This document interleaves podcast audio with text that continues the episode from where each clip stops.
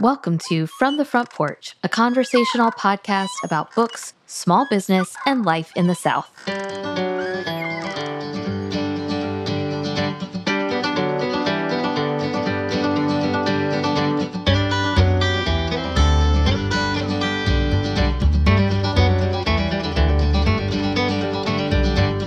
My relief mitigates my pain. It's the relief that comes when what we've been dreading finally happens. When we're playing hide and seek and our hiding place is discovered. When a loved one we cared for deeply who's been sick for a long time passes away. When the main character of a horror movie is caught by the monster who's been hunting them. It's a good thing. I have nothing left to fear because what was bound to happen has happened. I have nothing left to fear because the worst has happened. Maud Ventura, My Husband. I'm Annie Jones, owner of The Bookshelf, an independent bookstore in beautiful downtown Thomasville, Georgia. And this week, I'm sharing my favorite unsung books of 2023.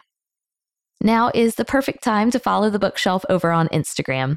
As we kick off a new year, we're announcing our 2024 reader retreat dates for spring and opening up reservations.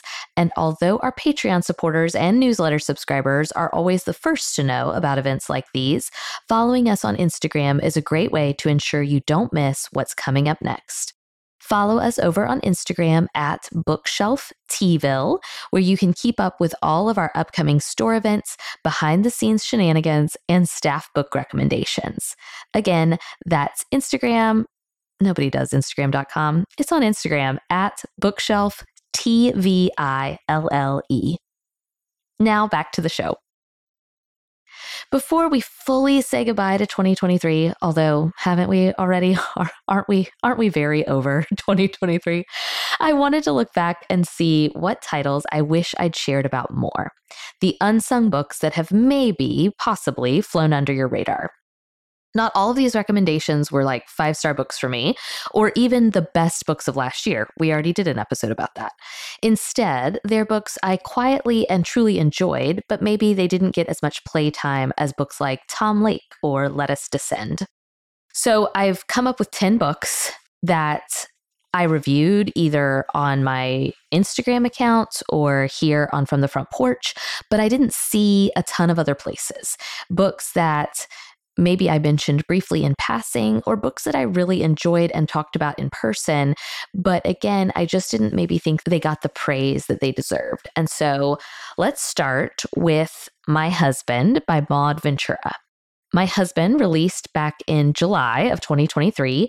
It is a short little, almost, I would almost call it a novella, uh, translated from the French. I stumbled upon it one day in the fall and really did pick it up based on the description and also on the length. So if you are trying in 2024 to read a translated work, if you're trying to read a book that, I don't know, is under 200 pages, or something like that, you're trying to maybe hit bingo, book bingo. I think this would be a fun one to add to your TBR. It is wild. Y'all, this book is wild. I think I know I talked about this on my Instagram. If I did not talk about it on From the Front Porch, my husband is like if Gone Girl by Gillian Flynn did not have murder. so if you want an unreliable narrator, this is the most unreliable of unreliable narrators. We have an unnamed French woman who is 40 years old. She's been married to her husband for 15 years and she is obsessed capital all the letters, obsessed with her husband. She talks about how the assumption is that after you get married, love fades or passion fades. And she argues that for her, her passion, her obsession, her love only got stronger. And that that puppy love that that is sweet and fun and a little bit angsty that I think a lot of us outgrow once we're in relationships for a long time, she never outgrows. And as a result, she is unhinged. she is an unhinged narrator who I was just appalled at her behavior. I was confused by it. It felt so much younger than her 40 years, but that's definitely the point. Um, And she reminds me of like cool girl Amy Dunne. I asked Hunter to read this because I was like, hey, you want a book about messy people? Here is a book about some messy people. It's so short, you will fly right through it, but it's basically asking the question what if you were obsessed with your husband and you constantly were paranoid and in fear that he was going to love somebody else? That is this story in a nutshell. It felt very French. Uh, it felt very opposite of my American problems, but I think that's why I really enjoyed it. And you can't argue with the page count. Like, it's just such a easy thing to breeze right through that it'd be fun to try. I think would be a very interesting book club conversation. I don't know why more people weren't talking about this one because it was absolutely a wild ride and I think worth visiting if you haven't yet. So that's My Husband by Maud Ventura, released in July of 2023. Then a book that I do feel like I sung the praises of, but maybe you didn't believe me. no, I'm just kidding. I sung its praises, but it did not make my top 10 of the year, even though I really thought it might. And so I wanted to give it almost an honorable mention on today's episode. And that is The Road to Dalton by Shannon Bowring. This was recommended to me by a couple of different customers after I read Empire Falls last fall. I really like when customers and friends recommend books to me because it's really fun. It's like a role reversal, right? But I also kind of hate when I've missed a book. Do you know what I mean? Like I'm a bookseller. I feel like I should be on top of things. And I can't believe I missed this book when it released. So the book was originally published in June of last year. And I it came to me in the fall. And I love that I read it when I did. I thought it was a great fall book. However, it's set in 1990 and takes place over the course of an entire year. So it would be such a good book to pick up in January because the book starts on New Year's Eve as this town is about to embark I believe, on the year 1990, it's early 90s. And the book is just all about the characters and the people who live in this small town and how they are all connected. You've got Trudy and Bev, who are best friends. They've been best friends for a really long time, but also, no spoilers, just obvious, they're also in love. And their husbands know they are in love, or we think their husbands know they are in love, and they just kind of let them be. So you've got them, you've got Nate, who's kind of like the town everyman. Like everybody loves him. He's married to his sweetheart. They are about to have their first baby. Anyway, all of these characters wind up being connected in not cheesy ways, just really interesting ways. This book is not entirely lighthearted. There are actually some really tragic, um, deeply meaningful parts of this book. And so I don't want you to think that it's just like, oh, quirky novel about a small town in Maine. No, this novel has quite a bit of depth and I I loved it. I read it I think on the plane out to Colorado. I say that to tell you that it's a very quick read. Like I I read it very quickly because I just wanted to know what happens to these people and I'm always propelled by a novel that takes place in a certain span of time. We're going to talk about that in particular with the next novel, but but this book is set over the course of a year and so I think because of my own yearly rhythms, it's easy for me to understand a book like that and understand the rhythms of a book like that. This was a paperback original when it released, published by Europa Press. I thought it was outstanding. It was an indie next pick for June, so it wasn't entirely unsung. Like this wasn't entirely a hidden gem, but I will say without the help of the customers who brought it to my attention, I would name that Michelle was one, and now I can't remember the name of the other person, but there were two people who recommended it to me and maybe Kate Storhoff from Bookmarks. Anyway, I'm so glad it got recommended to me because I would have missed it otherwise. And so I wanted to mention it here in case you too might have missed it. That is The Road to Dalton by Shannon Bowring.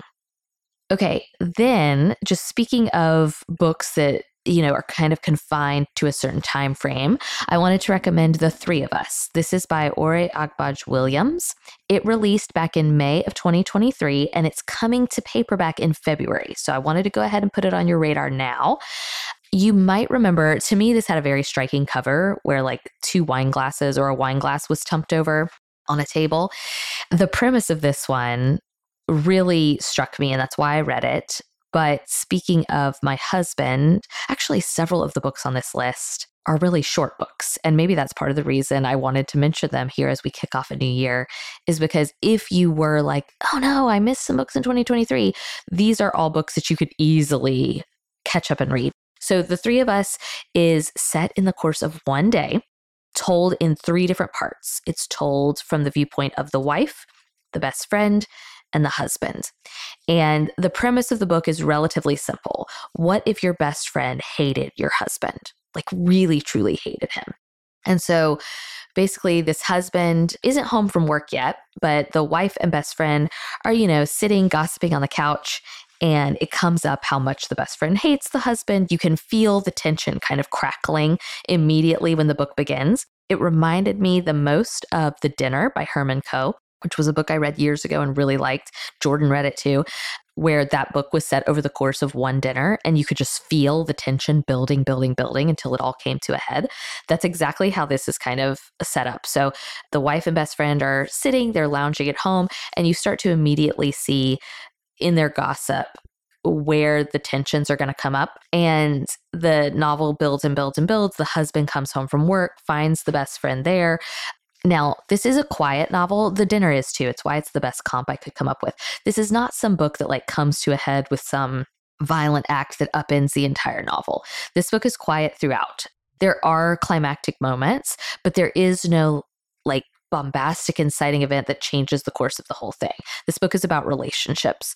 And so don't go into it. In fact, I wonder if that might have been part of the problem is that people went into it thinking it was almost going to be a thriller like My Sister the Serial Killer or something like that. So go into it knowing this is a novel about relationships uh, and about friendships and what happens when one person has two soulmates, when one person has loyalty to their best friend, but also to their significant other. I really like this book. I think, I hope it will find a new fan base in paperback format next month, but I wanted to bring it to your attention now. That's The Three of Us by Ore Agbaje Williams. Okay, Short story collections are always a tough sell, but please let me sell you this one. I wanted to recommend This is Salvaged. This is by Vauhini Vara. This was not unsung by me. I selected it as my shelf subscription pick for, I believe, October 2023. It released in late September. I think part of the reason I fell in love with this book so wholeheartedly is because I had just come off reading for the very first time Interpreter of Maladies by Jhumpa Lahiri. And this book I read right around that same time. I either I think I read it right after I finished, but it might have been vice versa. But anyway, I read them right around the same time. And so the two authors will probably always be somewhat connected in my brain. But we all know not all short story collections are created equal. They're all tough sells. Don't get me wrong. At a, at a bookstore, in my bookstore anyway, in our bookstore, this short story collections are not often on our bestseller lists. I think they can just be intimidating to people. I think we associate them with English class or something like that. But I said last year, and I'll say it again, I think short story collections can be a great answer to our fractured attention spans. And every story in This is Salvaged is so good and so interesting. The book opens with a short story collection about two teenage girls who take the summer and wind up working accidentally on purpose at a phone sex operator situation. It doesn't become dark and grisly and weird. I mean, that is a weird premise, but it instead is a lot about one of the young women's grief and this young woman and, and why she has found herself in this situation, what brought her here.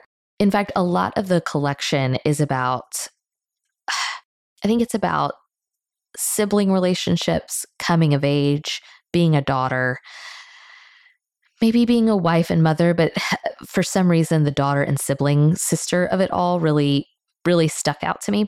This is just a beautiful book. And if you did not pick it up in 2023, I would encourage you to pick it up in 2024.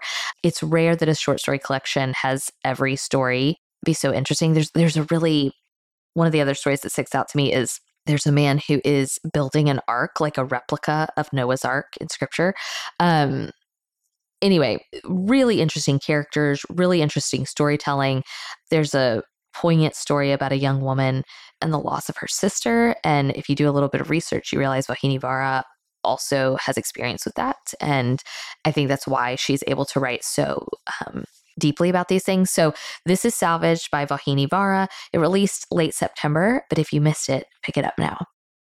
Okay, the next few are books that I picked up thanks to or or recommended to or was recommended by my fellow staff members. So, first up is Kill Show. This is by Daniel Sweren-Becker. I read this book in ARC format and immediately passed it on to Olivia, who wound up picking it, I believe, as her October shelf subscription selection. But I wanted to mention it here because I think the fact that I read it and then Olivia read it and loved it this is an Olivia Annie crossover book. And in case you missed it because you thought, oh, maybe it's too much of a thriller or maybe it's not literary enough, like if you if you felt like it belonged just to Olivia or just to Annie, I would encourage you to try it. The book is fascinating because it's it's billed as I think it's called Kill Show colon a true crime novel. So when I first picked it up, part of the reason I picked it up was because I thought it was true crime. And and it wound up being kind of funny because that's why I, would have picked it up and Olivia would have picked it up if it were fiction. And so she didn't read it because she thought it was true crime. I read it because I thought it was true crime. And we both wound up reading and really liking it. So Kill Show is about Sarah Parcell. She's a young woman who goes missing in Maryland, kind of one of those you know, tragic stories that the mainstream media loves to talk about, uh, where a young white girl goes missing and, and what do we do about it and what attention is brought to it. But she goes missing in Maryland, and the book picks up at the 10 year anniversary of her disappearance. And of course, now there's a podcast, there's a documentary. And so the book is told through interviews for the podcast and for the documentary. I think maybe there's also some texting interchanges or exchanges. Maybe I'm trying to think interviews, text exchanges, maybe some emails. So, if you like books with kind of an unusual format, maybe something like The Appeal by Janice Hallett, I think you'll like this. And if you like books that critique our obsession, our collective obsession with true crime. And this never felt like a preachy book to me, but certainly by the end does become a little bit of a moralistic tale about you know, the people at the center of these true crime stories that we become obsessed with are real people. And the tragedies that they have faced are real tragedies, tangible tragedies to them. And so, what responsibility do we have in consuming their stories? What responsibility do we hold when telling their stories? And I think Daniel Sweren-Becker actually did a really good job of of gently leading the reader there instead of kind of slapping them in the face with it which I think can be hard to do. Um, so, the other thing Olivia and I both really loved about this book is how short it is. And again, I know that's what a lot of these books are. Like a lot of these books are super short, but if you missed a book in 2023, hopefully it makes it easier to try to get to this first part of 2024 when the books are shorter. So I really liked this book. I thought it was thoughtful. And also, I mean, don't get me wrong, not only is it kind of a critique of true crime, but it's also just a really well told thriller. You want to know what happened to Sarah. you want to know while you're kind of piecing together the interviews through this documentary you're trying to find out what happened to her because her case has remained unsolved. And so um, the book does a really good job of building tension and creating a suspense thriller novel that is also really memorable for for what it's trying to say. And I think the writing is good. So I don't know why Olivia and I like this was one we talked about in house quite a bit at the bookshelf quite a bit, but I didn't see it. I barely saw it anywhere. I felt the same way. You know, I felt that way about stealing. I do not know why that book was not more places. I don't know why it didn't get picked up on. Um, that book is so beautiful. And that's how I felt about Kill Show. I mean, it, I would not use the word beautiful to describe Kill Show, but it was a book that Olivia and I were talking about so much that I assumed it was everywhere. And then, you know, you step outside of your bookshelf bubble and you realize, oh, no, I don't think people are talking about this one. So, Kill Show by Daniel Sweren-Becker, an Olivia Annie crossover book. Okay. And then a book that released way back in February of 2023. That's The Crane Husband by Kelly Barnhill. Another book that's bordering on novella because it's so short. I read this because Keela and Aaron told me to. And look, Keela and Aaron are both prolific readers. Like Keela reads nonstop, Aaron reads nonstop. I think partly because they're both devouring audiobooks while they're doing much of their online work upstairs at the bookshelf. I'm always astounded at how many books our staff consumes at any given time. Like they put me to shame. They read so quickly, so smartly. Is that is that a word that I want to use? Um, they're very smart readers, is what I'm trying to say. And Keela and Aaron later in 2023 recommended to me one of my top 10 books of the year, Shark Heart. Um, and it's not lost on me that the other book they hand sold me in 2023 also had to do with like a human becoming an animal or a human who is an animal. So if you liked Shark Heart, and I think a lot of us did. If you liked Shark Heart, then I think you should try The Crane Husband. So, The Crane Husband reminded me, now it reminds me of Shark Heart, but it also reminded me of The Harpy, which is a book I loved by Megan Hunter that came out a few years ago. The Crane Husband is almost a fairy tale or folk tale where a woman brings home to her young daughter, she comes home one day and she brings home a crane. And just like Shark Heart is about more than a man becoming a shark, like it's about relationships, maybe even it's about illness, mental illness, dementia, how our relationships are affected by by those types of um, tragedies. The crane husband is yes, uh, you know, at its face value about a woman who brings home a crane, like she's dating a crane, a literal crane. and she brings the crane home to meet her daughter. But it's very clearly, you know, allegorical and what happens when your mother brings home someone you hate or brings home someone who treats her poorly or who abuses her or who abuses you. So it winds up becoming this really poignant story really well crafted, well told. Kelly Barnhill, I knew that name from Kidlit, from children's books. She's won some awards for some children's books that she's written. And I do think she brings that sensibility here, that folklore, fairy tale storytelling capability, because that's what I felt like I was reading. I felt like I was reading a, a fairy tale, a dark, dark Grimm's fairy tale. Keela and Aaron loved this book. I loved this book. It has a gorgeous cover. I don't know why. And maybe it's just because it released now, I'm using air quotes so long ago. A year feels like forever ago in the literary world. But I really did like this book. And um, I think many of you, especially after reading Shark Heart, might enjoy this one too. So that's The Crane Husband by Kelly Barnhill. If you already read The Crane Husband, but you have not read The Harpy, mm, please go read The Harpy as well. Okay, then let's talk about something totally different. Let's talk about Roaming. This is a graphic novel by Jillian Tamaki and Mariko Tamaki. They are cousins. I encountered this book because of the New York Times. The New York Times did a piece about this book, I think, in their New York Times book review, talking about two cousins writing a book. And I sent it to Ashley, I sent the article to Ashley because I was like, should we write a book together? But it is a graphic novel. I believe one of the authors or both of the authors have some experience in writing kidlit, much like Kelly Barnhill. But this is an adult graphic novel. And interestingly, so I read about it in the New York Times, and then turns out Olivia had already ordered it for the store because she had seen it and she likes graphic novels. And this one is set in New York. And Olivia lived in New York and has uh, she has really great stories from her time in New York. And so I think that's why she picked this one up. I picked it up because of the cousin element, we both wound up reading it and really liking it. We both had some issues with the ending.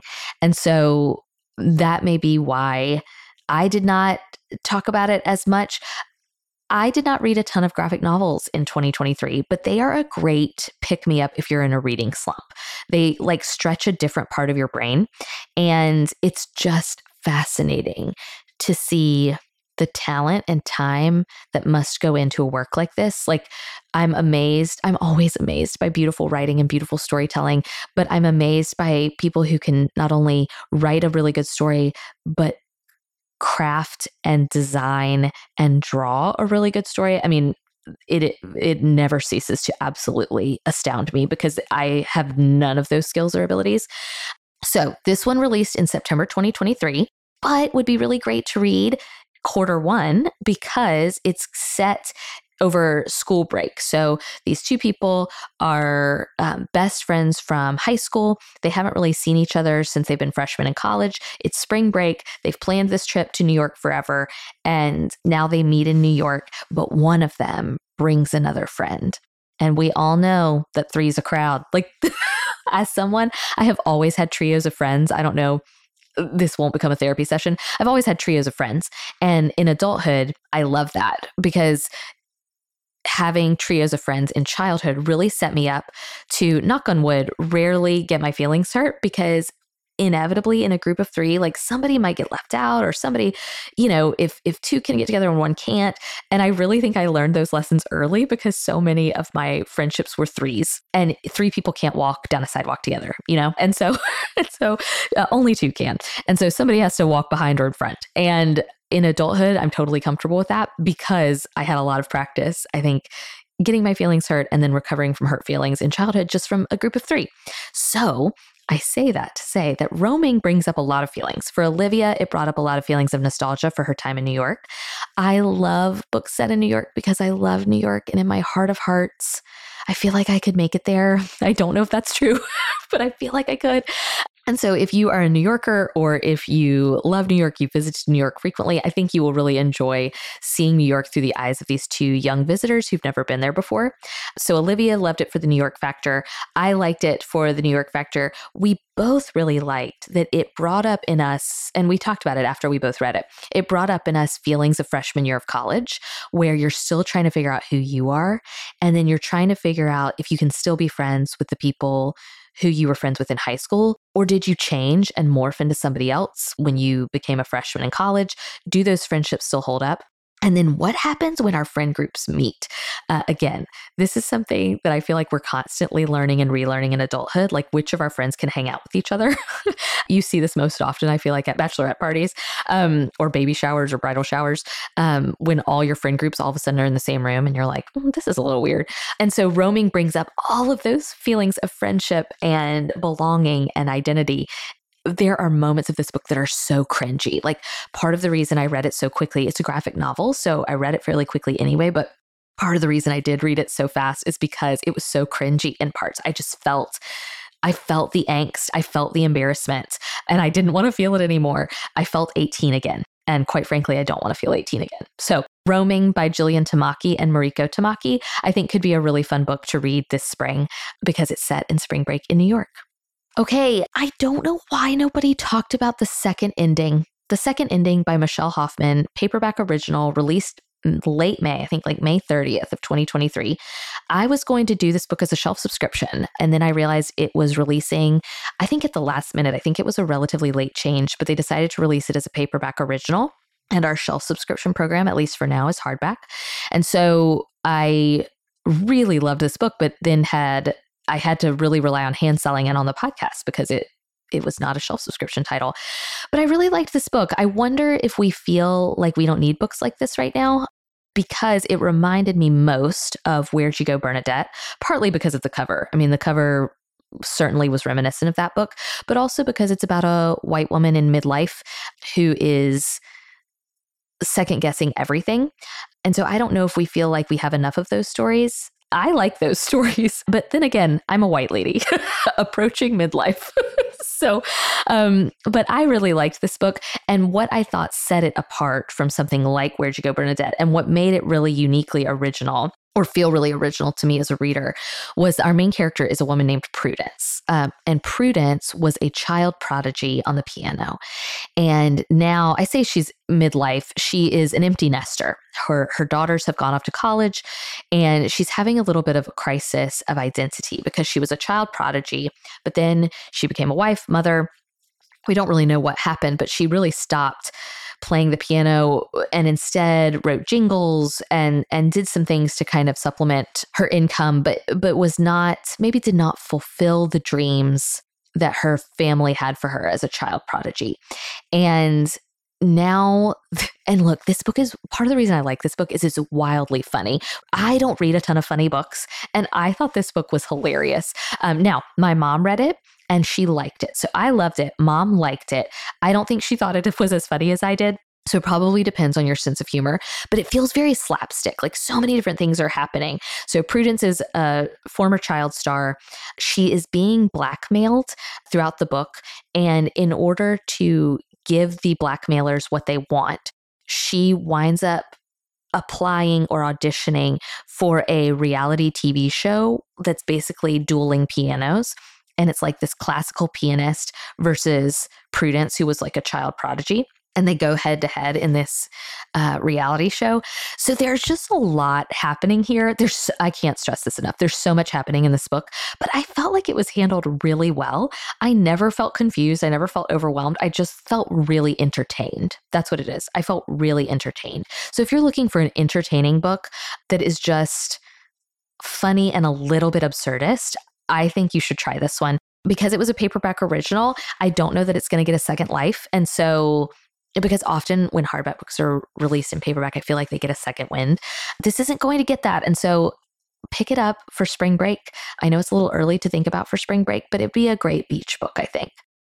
Okay, speaking of slightly absurd books, but I will admit this one has a little more, I don't want to say depth because I thought the second ending had some depth to it. This one is dealing more with current affairs. We'll put it that way. So if you just want to like read a book that's funny and witty and charming and interesting, do the second ending. If you want a book that is all of those things, but also has you raging against the world we're living in, then you should pick up Hestia Strikes a Match. This is by Christine Grillo, released in April. This book is not a perfect book.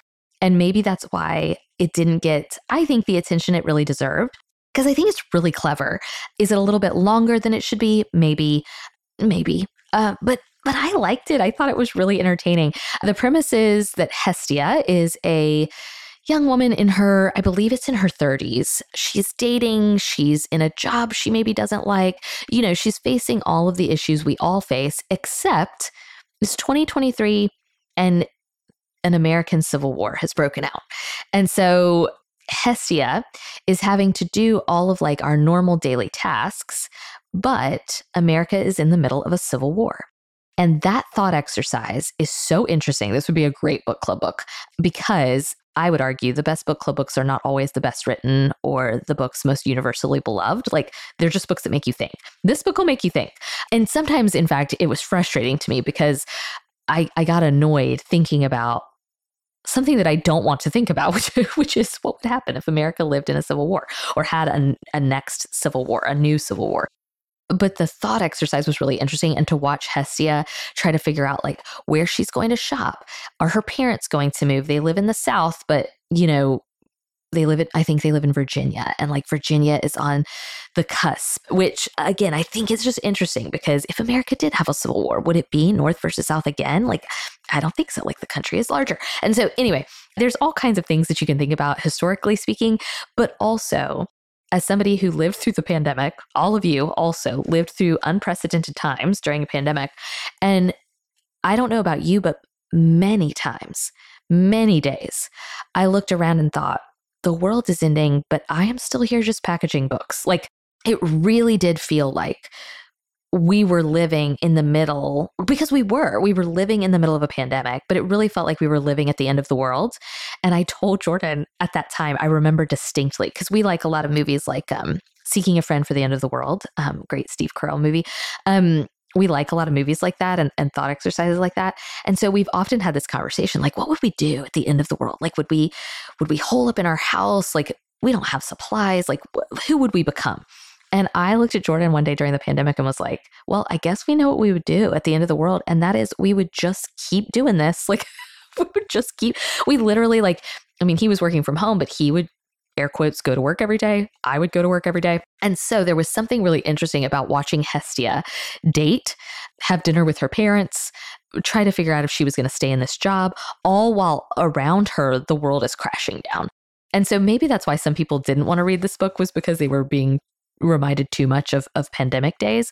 Um, but I found it somewhat cathartic and enjoyable, very entertaining. Again, could have been a smidge shorter, but I, I really liked this book. And I'm not sure, other than the reasons I've mentioned, why it flew under the radar. So that's Hestia Strikes a Match by Christine Grillo. Oh, you know what I meant to say? So I was wondering if Hestia Strikes a Match might make a good audiobook. But you know what would really make a good audiobook is um, The Three of Us, the book by Ore Agbaje-Williams. That could be a really good audiobook.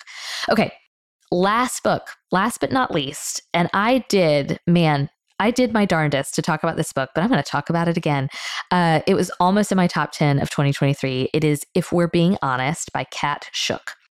This released in April 2023. It's one of the first books I read last year that I thought, oh, yes, a book that I like. Like, like, oh, this was enjoyable.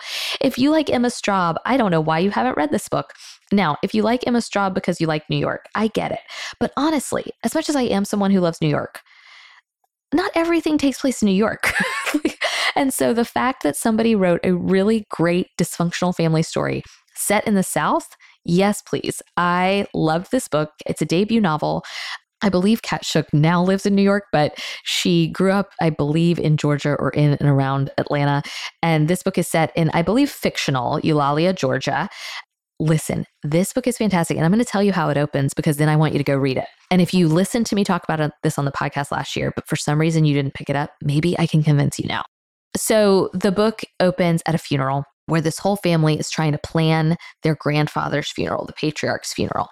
And we get I just loved how Cat Shook introduced us to all the characters we needed to know by basically going from each person and why they were incapable of doing the eulogy at this man's funeral. And so you find out like all of this family's quirks, you know, so and so gets anxiety when he's up in front of people. He would be the natural choice, but he can't public speak. And so he's out.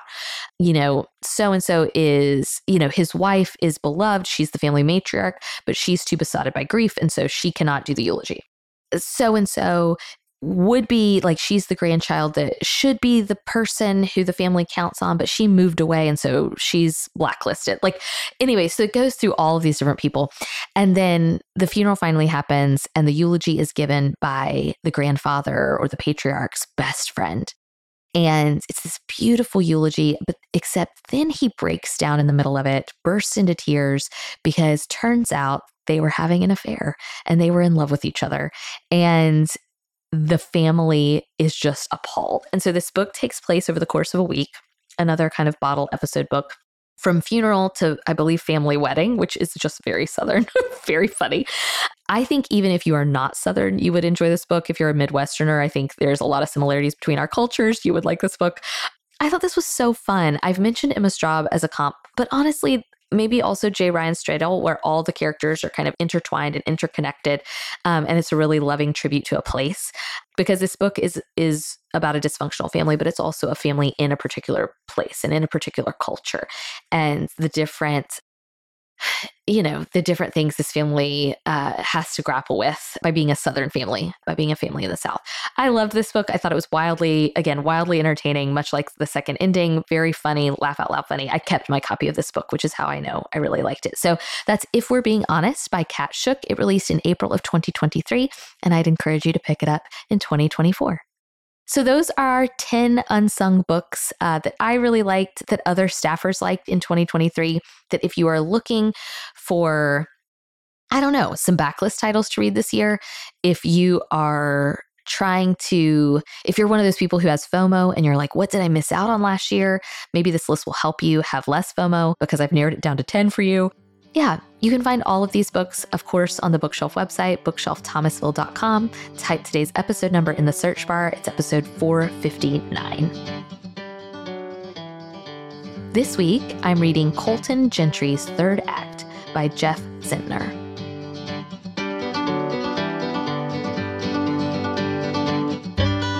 From the Front Porch is a weekly podcast production of The Bookshelf, an independent bookstore in Thomasville, Georgia. You can follow the Bookshelf's daily happenings on Instagram at BookshelfTville, and all the books from today's episode can be purchased online through our store website, bookshelfthomasville.com. A full transcript of today's podcast episode can be found at FromTheFrontPorchPodcast.com.